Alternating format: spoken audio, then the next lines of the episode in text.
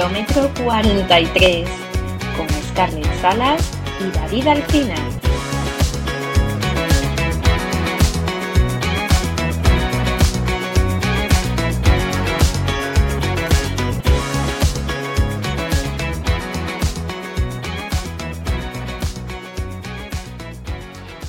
Hola David, ¿cómo estás? Hola Scarlett, muy bien, ¿cómo va todo? Pues aquí estamos, aquí estamos, entrenando. Entrenando para Málaga, ya te quedan. eh, ¿Qué día es? Día 9, ¿no? Día 10. Día 15 10, días. domingo. 15 días. Muy bien. ¿Cómo va? Bueno, bien, ya, mm, ya todo el pescado está vendido. Ya todo el pescado está vendido, lo que pasa es que ya estoy un poquito cansada. ¿Tienes, Eh, ¿Tienes la última tirada ya? ¿Justamente la larga? ¿O ya la has hecho? ya, ya la he hecho. O sea, hoy, este domingo tengo una tirada larga, pero ya con menos carga. La, la, la gorda gorda de 30 kilómetros ya, ya la hice.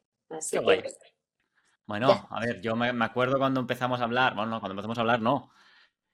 Cuando ya llevamos un par de podcasts, que fue cuando te vino la lesión, recuerdo cómo sufriste y ya lo tienes aquí. O sea, nos has demostrado de que te has podido, digamos, anteponer, ¿no? A lo que es una lesión, en lo que es sobrellevarlo, recuperarte, darle caña. Y eso que decías, no, no sé si voy a llegar, no voy a llegar. Aquí estamos a ocho días de la maratón y, y te veo bien. 15, 15 días, sí, sí, no. Yo no me... 15 días. No me lo esperaba, ¿eh? porque además no tengo ningún tipo de, o sea, tengo un poco de molestia en los laterales, en la rodilla, obviamente tengo sobrecarga en esa, en esa zona, pero en Ujú. ninguna parte más, con lo cual Qué guay. estoy súper contenta. Qué Pero guay. ahí mm, un poco hacer hincapié que, que aparte de confiar en la gente que nos rodea, los profesionales, mm, cuando hacen las cosas bien se nota, ¿sabes? Con cabeza. Esta vez ha sido todo muy paciente, sin menos, ¿sabes? Con menos prisas y demás. Y Claro. lo he notado, lo he notado muchísimo. Qué Sí. guay. Qué guay, guay. Em, quizás, porque al final la idea que tuvimos cuando hablamos con Aurora era, era de, de tener este podcast que vamos a tener tú y yo hoy con ella, pero obviamente es- nos salió la oportunidad única de conocerla, cómo es, lo que ha hecho, cómo ha llegado donde está, cómo piensa en su, en su mundo del running. Por lo que, bueno, creo que hoy toca hablar de, lo que queríamos hablar entonces la semana pasada, que son nuestro segundo tipo de entrenamiento, que en este caso sería el entrenamiento de velocidad. Y quizás podríamos empezar vinculándolo con, tu maratón de Málaga, ¿no? Em, obviamente ya, ya tratamos las carreras suaves, que es una parte muy importante del entrenamiento, que es para conseguir la capacidad aeróbica y tener ese fondo que nos va a conseguir que aguantemos durante una carrera de larga distancia como puede ser el maratón. Pero luego también hay esos entrenamientos de velocidad, ¿no? Em, Scarlett, no sé cuánto lo has usado después de la lesión, pero dime un poquito qué, cuáles han sido las sensaciones con, con los entrenamientos de velocidad en este entrenamiento de, de- de Málaga. Pues bueno, ha sido complicado porque iba un poco con miedo de no, de no sobrecargar la rodilla, entonces eh, pues he intentado ser un poquito, ¿sabes?, más tranquila y luego, en ese sentido, y luego mm, mi entrenador se ha basado sobre todo en, en hacer mm, series más largas, ¿vale? O sea, intentar ir un poco más a la serie, a la serie larga, Ok. mezclar esa parte de velocidad y resistencia eh, y demás. Y bueno, la única, lo único que, que he cambiado significativamente para bien es que he empezado, no me gusta nada, ¿eh? yo sé que hay muchos corredores populares, por supuesto, que no, que no les gusta tampoco, pero he empezado a tocar un poquito más en pista, ¿vale? Tocar la pista un poquito más. Eh, pues mm, la mejora es significativa en el sentido de que las series se- hacen muy fáciles, de que coges el ritmo en nada, de que es muchísimo menos lesivo que, que en asfalto, los que estrenamos por asfalto, quiero decir.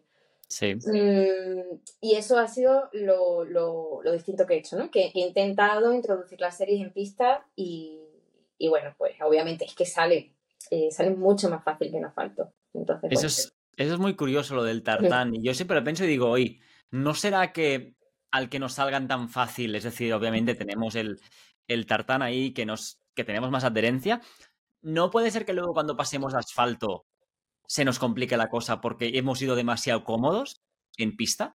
¿Puede afectar, tú crees? Hombre, no tengo ni idea, la verdad. Hombre, date cuenta que los profesionales, Michael, por favor. lo hacen en pista. O sea, prácticamente todo lo hacen en pista. O sea, hasta, muchas veces hasta tiradas largas las hacen en pista. Mm, no obstante, yo, mm, como entreno muy, muy poquito en pista, ¿vale? Pues no, no creo que, haya mucho ahí. Creo que me, ayuda mucho con, el, con eso, con el tema de, de la serie, la velocidad y luego ya el resto de los entrenamientos míos son en asfalto y, y además un asfalto bastante complicado que es el de aquí de Cáceres, que son subidas, bajadas, subidas, bajadas. Así que bueno, por ese lado voy tranquila, ¿sabes? O sea, voy bastante tranquila. Sí. Qué guay. Yo, yo es cierto que hace tiempo que estoy buscando el ir a mm, asfalto, hay asfalto, a pista, pero sí que es cierto que me queda un poco lejos. Entonces, bueno, a nivel logístico, como tengo aquí al lado de mi casa lo que es el puerto de mi pueblo y está súper tranquilo y súper y vacío, lo uso mucho como para mis series, mis series y mis tiradas de velocidad. Ahora bien, también debo decir que como está muy cerca del mar, a la mínima que sube un poco el viento, se complica la situación y yo odio el viento. Lo odio con toda mi alma. deja el viento.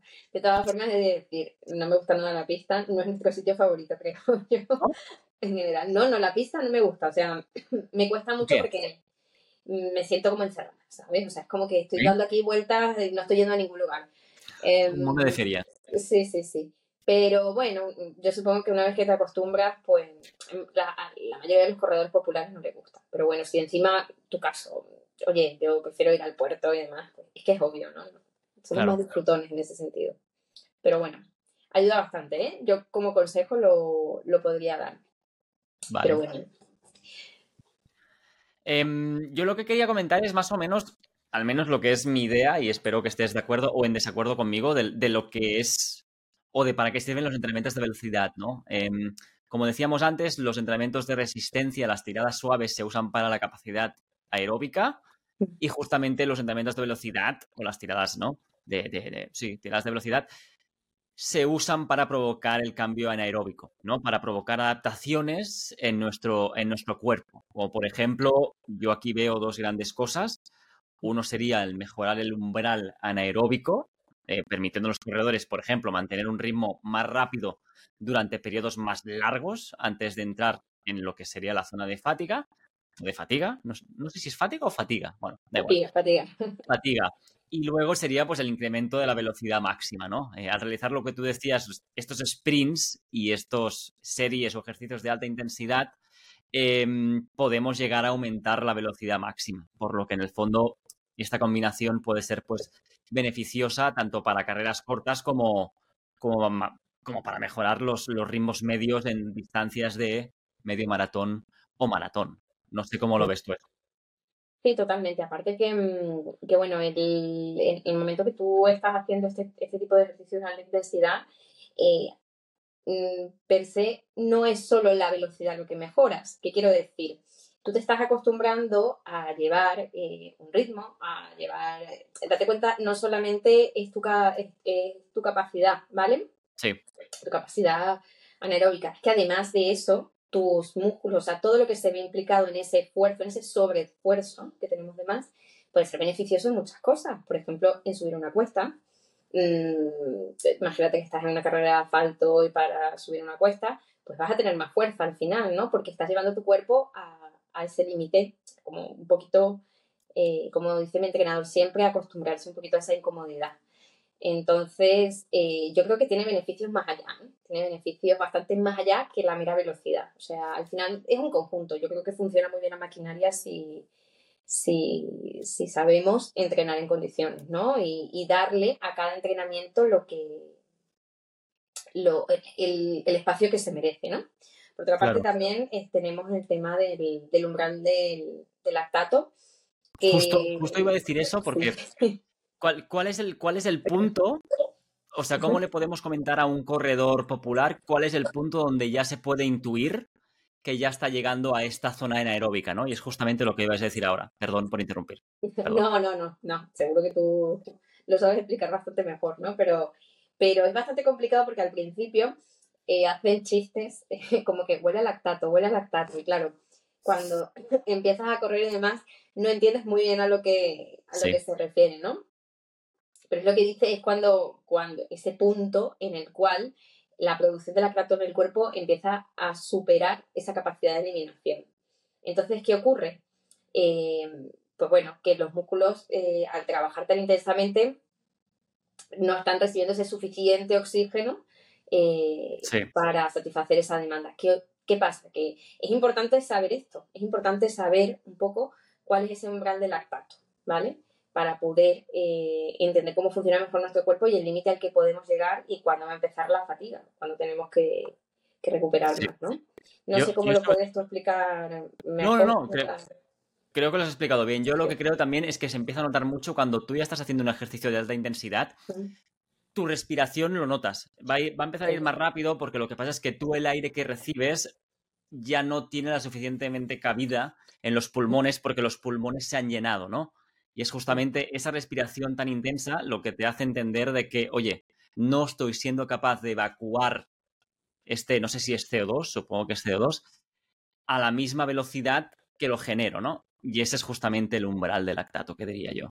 Sí, es cuando, como cuando va jadeando, ¿no? Se, se, empieza a notar, yo lo noto mucho con eso, con el jadeo. Eh, si vas con música a lo mejor no te das cuenta, pero cuando... Te das cuenta, te das cuenta. no, pero quiero decir el sonido, o sea, el sonido ese del jadeo que dice, estoy más cansado porque estoy, eh, no sé, porque estoy ansioso. A mí me ocurre mucho, ¿eh? que si tengo el tiempo limitado y demás, es como que voy a entrenar con ansiedad y digo, todo mal o es realmente eh, esto, ¿no? Que va, jadeando. Incluso lo escuchas con gente. ¿Tú no, te has preguntado nunca, porque tú también corres con cascos. ¿No te, has preguntado, no, te has preguntado nunca cómo debes sonar al correr? Porque yo pienso y digo, es que ahora, ahora mismo me quito los cascos y estoy haciendo 80.000 sonidos diferentes y cuando paso por al lado de alguien, seguro que debe decir, este tío está zumbado. o se está muriendo, o cualquier O se está muriendo, sí, algo así. Sí. No, el, eh, yo para mí el, sonido más curioso, en el momento que me quito los cascos y tal, tú que hay veces que hay carreras que has corrido sin cascos y tal, eh, eso lo tenemos de carreras grandes sobre todo, sí. Em, que no hay tanta animación o no hay tanta gente alrededor, pero hay un montón de corredores, ese sonido de todos los pies, ¿no? Al impactar con el asfalto, es súper curioso, ¿eh? O sea, eh, me ha pasado en, Sí, en las medias maratones de Sevilla te puedo decir, porque son es grande y hay puntos en donde no hay gente. Y escuchas a todo el mundo, y vamos todos así muy juntitos. Sí. Y escuchas a todo el mundo, la verdad que ese sonido es, impacta, ¿eh? me, me, impacta bastante. ¿Y no te ha pasado no te ha pasado alguna vez que has corrido media maratón o algo con alguien que respira muy fuerte a tu lado? Porque yo recuerdo un caso que tenía un tipo durante, lo tuve de 5 o 6 kilómetros al lado, ¿Sabes la expiración esa fuerte, soplando muy fuerte? Uf, me tenía histérico. me tenía histérico porque aparte yo iba con los auriculares y lo escuchaba y digo, no puede ser el ruido que estás haciendo ahora mismo. entonces, sí, sí, sí, no te ha pasado nunca. Yo sí, he escuchado a alguno respirar más fuerte de lo, de lo, habitual, pero así tanto como para molestarme, no, no sé, no, no, ha, habido no ha habido el caso, pero, pero sí. Em, aparte del umbral del lactato, yo, creo que cuando hablamos de lo que son los entrenamientos de velocidad, hay dos palabras que nos pueden sonar mucho. ¿no? La primera es el umbral del lactato, que es cuando ya no podemos generamos más CO2 del que podemos evacuar, ¿no? Que es lo que una de las fases que queremos impactar para ampliar capacidad pulmonar y ser capaces de procesar más, eh, más oxígeno. La segunda palabra, ¿te imaginas cuál es? Yo creo que la segunda eh, la conoce más el común de, los corredores, ¿no? Lo que es el V2 Max, ¿no? El V2 máximo. Creo que es un poco algo que, escuchamos más o entendemos más que el tema del, umbral de, lactato, ¿no? eso es, es, un indicador también que está relacionado con el oxígeno. Entonces es como el consumo máximo de oxígeno que, podemos utilizar durante un, ejercicio intenso, ¿no? Entonces, eh, bueno, la verdad es que soy eh, un poco ignorante en el sentido de cómo se puede medir esto, porque a mí me lo han medido en una prueba de esfuerzo, pero sé que hay relojes que lo miden. ¿Es posible? ¿O me estoy equivocando? o algo así. Yo, yo creo que te lo miden, o sea, los relojes de pulsaciones te lo deberían medir, pero son muy poco, poco. Mm, que yo lo he visto y tal, pero. Precisos.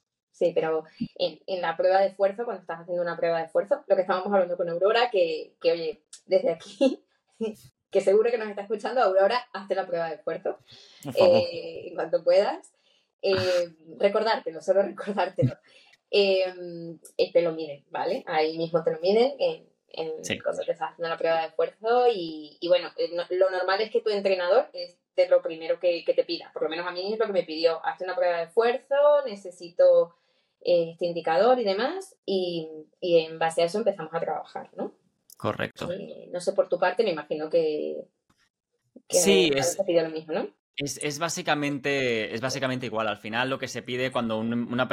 No es lo que se pide. Tú como corredor cuando empiezas a entrenar deberías poder ser capaz de em, entender dónde estás a nivel de capacidad ¿no? Eh, física. Y esto pues se mide con las pulsaciones y las pulsaciones, entre comillas, van ligadas pues con la capacidad mm, máxima ¿no? de VO2 y del, y del umbral del lactato. Entonces, este test que, es lo que tú, tú, ahora mismo decías, que se lleva por un profesional, eh, nos da los indicadores que luego estos entrenadores que nosotros usamos, pues utilizan para crear lo que llamamos las zonas de entrenamiento, que son las zonas de entrenamiento que van de la zona 1, que es la más suave, ritmo de regeneración, pulsaciones muy bajitas y lo que el cuerpo está haciendo es beneficiándose de que estamos con un ritmo muy tranquilo, ¿no?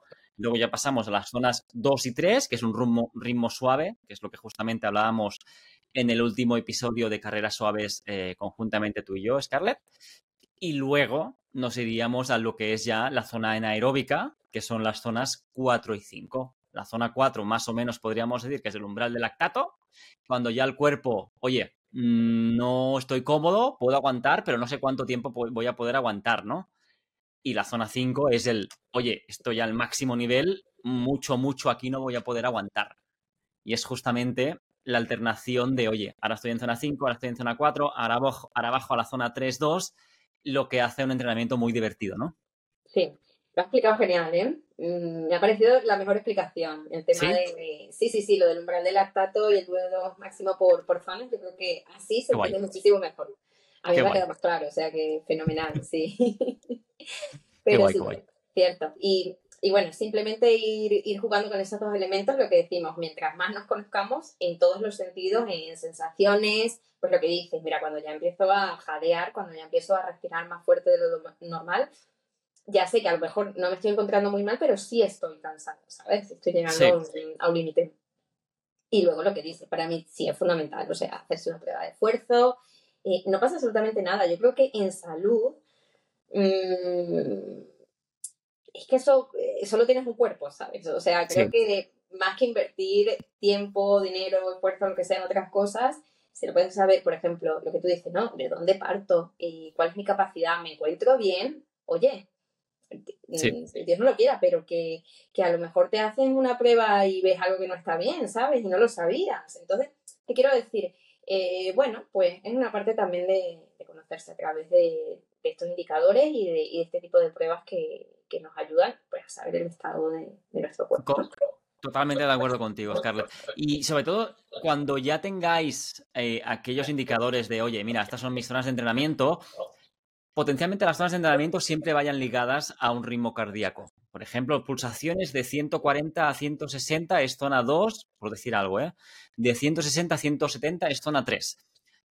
Si tenéis un reloj tipo un Garmin, un Polar, tú te puedes configurar en el reloj, oye, márcame en qué zona estoy mediante las pulsaciones, ¿no? Entonces, el reloj es lo que te decía antes, el reloj puede medirte las pulsaciones, pero no es muy preciso, por lo que aquí, y creo que es algo que hablamos ya en el episodio 5 de tecnología y equipación, tenemos lo que son las bandas de, de pulsaciones, que esas bandas nos las ponemos en el pecho y nos permiten muy preciso medir las pulsaciones que tenemos para entender perfectamente dónde estamos. Y eso se sincroniza con el, con el teléfono, no.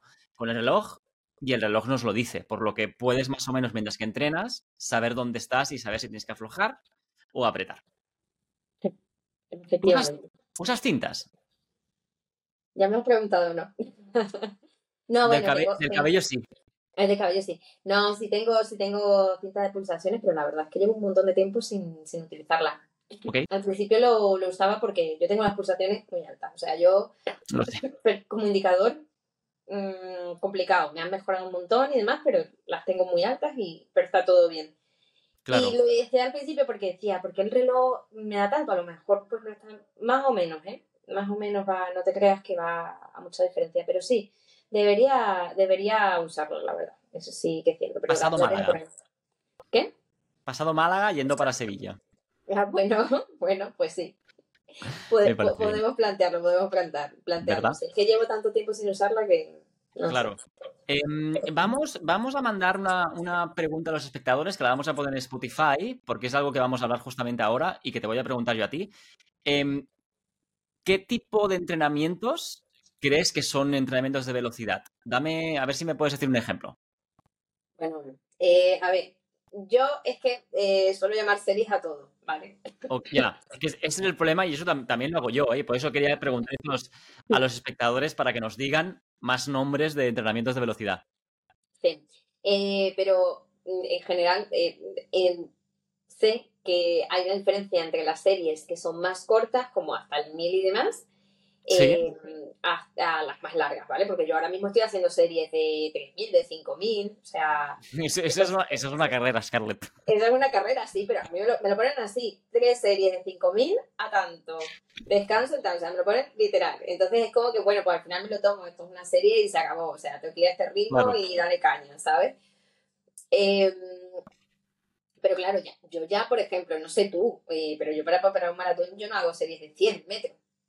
Ni- No.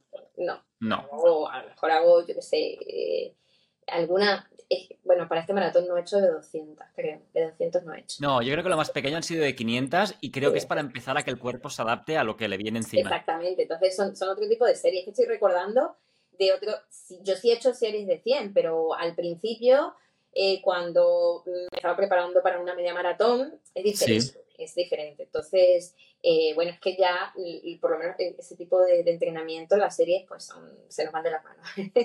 Sí, En, en nada ya están, ya están montados en, en 15, 16 kilómetros, cualquier entreno de serie, entonces claro, es diferente.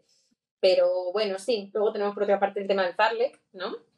Farlek, ok. el Farlek, sí. ¿no? Eh, que ahí ya Sí. hablamos pues, pues de una, una variación de intensidades, ¿no? Pues empezamos eh, en, diferentes periodos de tiempo, empezamos pues, llegamos a un pico, llegamos a un Correcto. pico, al pico máximo, a tope, y luego ya eh, seguimos a, a ritmo prácticamente regenerativo, ¿vale? Y, y estamos alternando todo el tiempo, con lo cual es bastante beneficioso. Eh, es una de las formas más, por lo que sé, una de las formas más efectivas de, de mejorar en el tema de, de velocidad. Sí, sí, el Farlek también lo usamos en, más de una zona, diría yo. El Farlek, por ejemplo, es lo que tú decías, un minuto máxima intensidad, zona 5 VO2 max que te notes ahogado, entonces bajas a lo que sería la zona 4, umbral de lactato, que sigue siendo dura, pero tu cuerpo dice, estoy más suave, ¿no? Por lo que le das aún un punch más fuerte y aguantas un poquito más y luego reduces, te bajas a la zona tranquila y estás ahí pues regenerando la capacidad pulmonar, ¿no? Antes de darle otra vez y empezar. Sí. Sí. Creo, creo que algo muy importante a remarcar en este tema de los entrenamientos de velocidad es que no entendáis entrenamiento de velocidad como un entrenamiento que va a durar dos horas. Son muy cortitos, muy intensos y esa es justamente la, la- la cosa, ¿no? Que van a ser súper productivos en un corto espacio de tiempo y eso significa que tu cuerpo se va a tener que recuperar después. La intensidad que tú vas a recibir en un entrenamiento de velocidad no la vas a poder repetir tres o cuatro veces a la semana. Y si lo intentas, eh, Scarlett os va a dar un pam pam en el culete. Porque no se debe hacer. No se debe, ¿no? Y aparte, eh, esto lo digo para quien tenga una guía, una ayuda, un entrenador. eh, es- ellos siempre insisten que si te estoy marcando este ritmo, es este ritmo. No, no te vayas de boca, ¿vale? Sí. Que Eso, eso siempre hay que tenerlo claro, porque nos encanta. eh, me están marcando tanto, pues voy a ir a 10 menos, ¿sabes? Como que un poquito más. O empiezas a, a venirte arriba y lo haces. Hay que intentar ceñirse un poco porque todo tiene su motivo, ¿vale? Yo Sí. no tengo ni idea, como digo, eh, a mí es lo que me pautan, lo que me marcan, yo no me tengo que preocupar de nada eh, en ese sentido e intento adherirme. Me, cuesta mucho a veces porque yo qué sé, mejor tienes un buen día y te vienes arriba y qué guay, ¿no? Pero eso tiene un motivo, una razón. Entonces también la mejora está en cuando uno hace las cosas como, como las debe hacer, como por ejemplo Sí. ceñirse a unos tiempos. Sí, oye, oía, bueno, oía no, vi, hace tiempo, eh, creo que por Instagram, a una persona que decía que cuando tú haces series, imagínate que haces cinco series de mil metros, que realmente la primera serie tu cuerpo no la entiende, simplemente te estás poniendo en calor, ¿no? Por lo que el beneficio la tendrás en la segunda, en la tercera y en la cuarta es donde tienes que apretar y sacarlo todo a nivel de no intentes caer ahí. O sea, no aflojes en la cuarta aunque te sientas realmente cansado, porque la quinta va a ser potencialmente improductiva como la primera, ¿no? Mm. Y es algo que decían y me, y me parece muy interesante, de que la primera sea un calentamiento, la quinta sea, entre comillas, no pasa nada si te paras en medio porque ya lo has hecho todo, mientras que la segunda, tercera y cuarta, en este caso, cumplas los objetivos. Me pareció un buen punto a, tener en cuenta. Pues sí, sí, además que mm, todo esto teniendo en cuenta que previamente has calentado, ¿de verdad? Sí. O sea, fíjate, o sea que... no os olvidéis de calentar, por favor. Sí, sí, porque ponerte ahí literal, en plan... ¿Esta sobre es la todo, serie? Sobre todo en el frío. Ahora ya empieza el frío, sí, ya empieza el frío y, el tema de... Mm, eh, eh, es lo que dices, o sea, que es calentar, calentar uno, calentar dos ya en la primera serie, porque es que es inevitable, o sea, el cuerpo está entumecido de una forma u otra. Entonces, mm, si te puedes mover un poquito más antes para que tu cuerpo se atempere, todavía mejor, porque yo, por ejemplo, cuando salgo de casa ya directamente, lo que hablábamos también, ¿no? De tú calientas, bueno, pues bajo, subo escaleras, eh, depende, ¿no? Empiezas con una carrera suave, pero cuando hace frío es distinto. Entonces, por ejemplo, ahora que he ido a la, hoy, que he ido a la pista y tenía que hacer un montón de cosas, es como que no he parado en casa y luego me he ido andando. Entonces he estado 10-15 minutos andando rápido, además llevaba cosas encima, iba con mi hijo, tal. A él lo dejé en tenis, yo me fui a, correr en, el mismo recinto, o sea, está todo hecho. Y, y fue como que ya llegué un poco espabilada, ¿sabes? Como para decir, pues ya me pongo, ¿sabes? Entonces ya calenté, pero ya no iba con ese frío en el cuerpo, ¿sabes? Entonces, bueno, pues también tenerlo en cuenta eh, a modo de calentamiento. Claro. Yo, si tuviera que, porque ahora has dicho series, has dicho Farlek, mm, yo quizás añadiría una que, que, yo honestamente no la uso, pero que sé que para mí forma parte de entrenamientos de velocidad, que son los entrenamientos en cuesta. ¿No? Donde ya coges una pendiente y eso pues te sirve para mejorar un poquito lo que es la potencia. Exactamente los beneficios no te los sabría decir porque tampoco lo he entrenado, no sé si tú lo sabes. Porque sí, de una carrera y viene una cuesta, la sepa llevar. No, no, no, digo de, de yo es lo primero que pienso, digo, bueno, si viene una cuesta, sé cómo llevarla. Em, pero es lo que dice, la potencia, sí, es la potencia. Por lo menos lo que siempre he escuchado, no, no, más de allí, más de ahí no, Claro, pero entonces hemos dicho tres tipos, que son Farlek, em, series y cuesta, pero lanzamos esta pregunta a los espectadores. Si sabéis eh, más tipos de entrenamientos de velocidad, por favor, compartidlos con nosotros y sobre todo compartid que, cómo son ¿no? y cómo se ejecutan. Yo creo que es algo muy interesante por saber y seguro que se lo podemos compartir a los a nuestros oyentes que están por aquí pues escuchándonos cada día. Pues sí, pues sí, totalmente. Em, un poco la, rutina de cada uno, lo que tú dices, no, no usas las cuestas. Yo al principio el entrenador me ponía las cuestas, pero, pero ya no me las pone. ¿Por qué? Porque donde yo vivo es que no hay sitio plan. O sea, es que al final, quieras o no quieras, te vas a topar con la, con la cuesta. Implícito, está implícito en el entrenamiento. Ya está, lo damos por hecho. Pero bueno. Muy bien. Bueno, muy bien. yo creo que ya podemos ir cerrando, ¿no? Hemos, creo que hemos abordado bastante bien la idea dentro del punto de vista del corredor popular, que es lo que nos interesa aquí en nuestro podcast, de una forma muy sencilla y sobre todo para, bueno, para tener claro qué, es lo importante en este tipo de entrenamiento y cómo, cómo hay que hacerlo. Por último, yo decir que me cuesta mucho el día de, velocidad, me cuesta muchísimo. Sí. Pero sí es verdad que la sensación después es brutal, ¿eh? Mm, es brutal. Me gustaría que me dijeras también, de todos los entrenamientos de velocidad que has hecho, dime un, tip, un tipo de ellos, o sea, en concreto, ¿vale? Sobre el papel, que sea tu favorito o que sea la que más te ha gustado. El que más. El que más. No me gusta ninguno. Em, eh, no, no sé. Eh, que mira, o sea, me esperaba una pregunta de el que menos, de, te lo digo seguro, pero el que más, em, el que más de velocidad, potencialmente series muy cortas, De 600 metros máximo, 500, eh, pero muchas repeticiones. Quizás. ¿Sabes? Velocidad explosiva sin parar y muchas veces. Bueno, pues a mí me pusieron mm, que yo cuando lo vi en el papel dije, no puede ser, por favor, esto no, os lo pido, o sea, era como que no puede ser. Y era, me parece que era de 300 y era como 20 de 300 o algo así. Sí, estas son las. 20 de 300. Yo No decía, tanto. esto es horrible, esto es horrible, pero después de hacerlo me sentí también, Sí. me encantó, fue un subidón. La verdad que yo creo que también es una de las cosas que tiene, ¿eh? No sé si te... Y descanso, hiciste descanso de un minuto, entiendo. Pues no me acuerdo cuánto fue que me lo pusieron. Es que Vale. esta- este maratón no, como que no dio tiempo a meter ese entreno en concreto. Pasamos a las series ya más largas. Eso fue ya para Madrid, entonces no te puedo decir cuánto. Estos son, chulos, son chulos. Yo, yo tuve dos de estos. El primero fueron eh, ocho, creo, ocho repeticiones, pero descanso de un minuto entre repetición y repetición. Y luego, a la mitad, es decir, a la cuarta, dos minutos de descanso. Y creo que la semana siguiente, si no me confundo, tuve uno que fueron 10 seguidos con un minuto de descanso y sin punto medio, o sea, sin parar. Un minuto, vuelta, un minuto, vuelta. Y está guay. Al final, los dos últimos estás que no puedes más, ¿no? Pero, pero volver a casa sudado y, y sabiendo que lo has dado todo y lo has hecho bien, mola. Es una sensación que es súper chula. Sí, ¿Verdad? Totalmente. Y, Pues sí. y algo que compartiría es entended los entrenamientos de velocidad como el entrenamiento de calidad a la semana.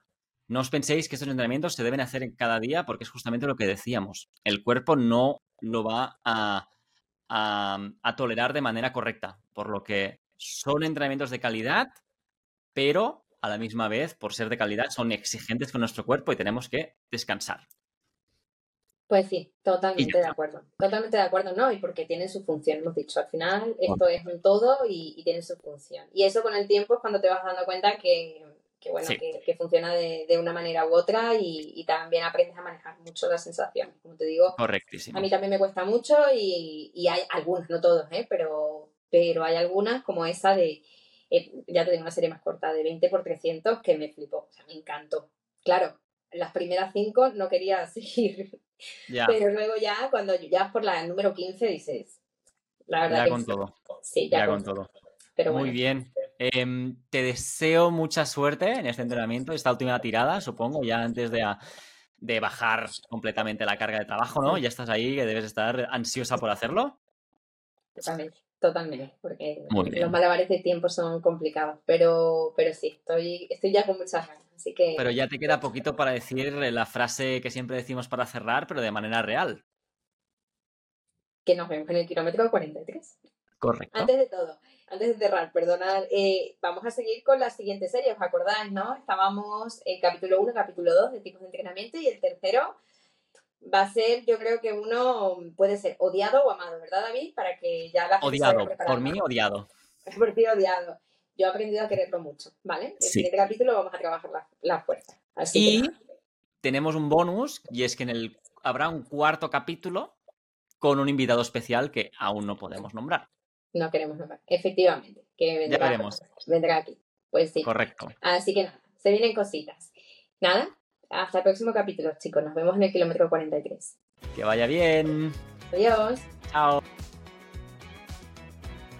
Esto ha sido Kilómetro 43, un podcast de Scarlett Salas y David Alcina disponible en tu plataforma favorita. Compártelo, suscríbete, dale like y todo lo que quieras para que más corredores nos acompañen en este kilómetro después de acabar nuestra carrera. Hasta pronto.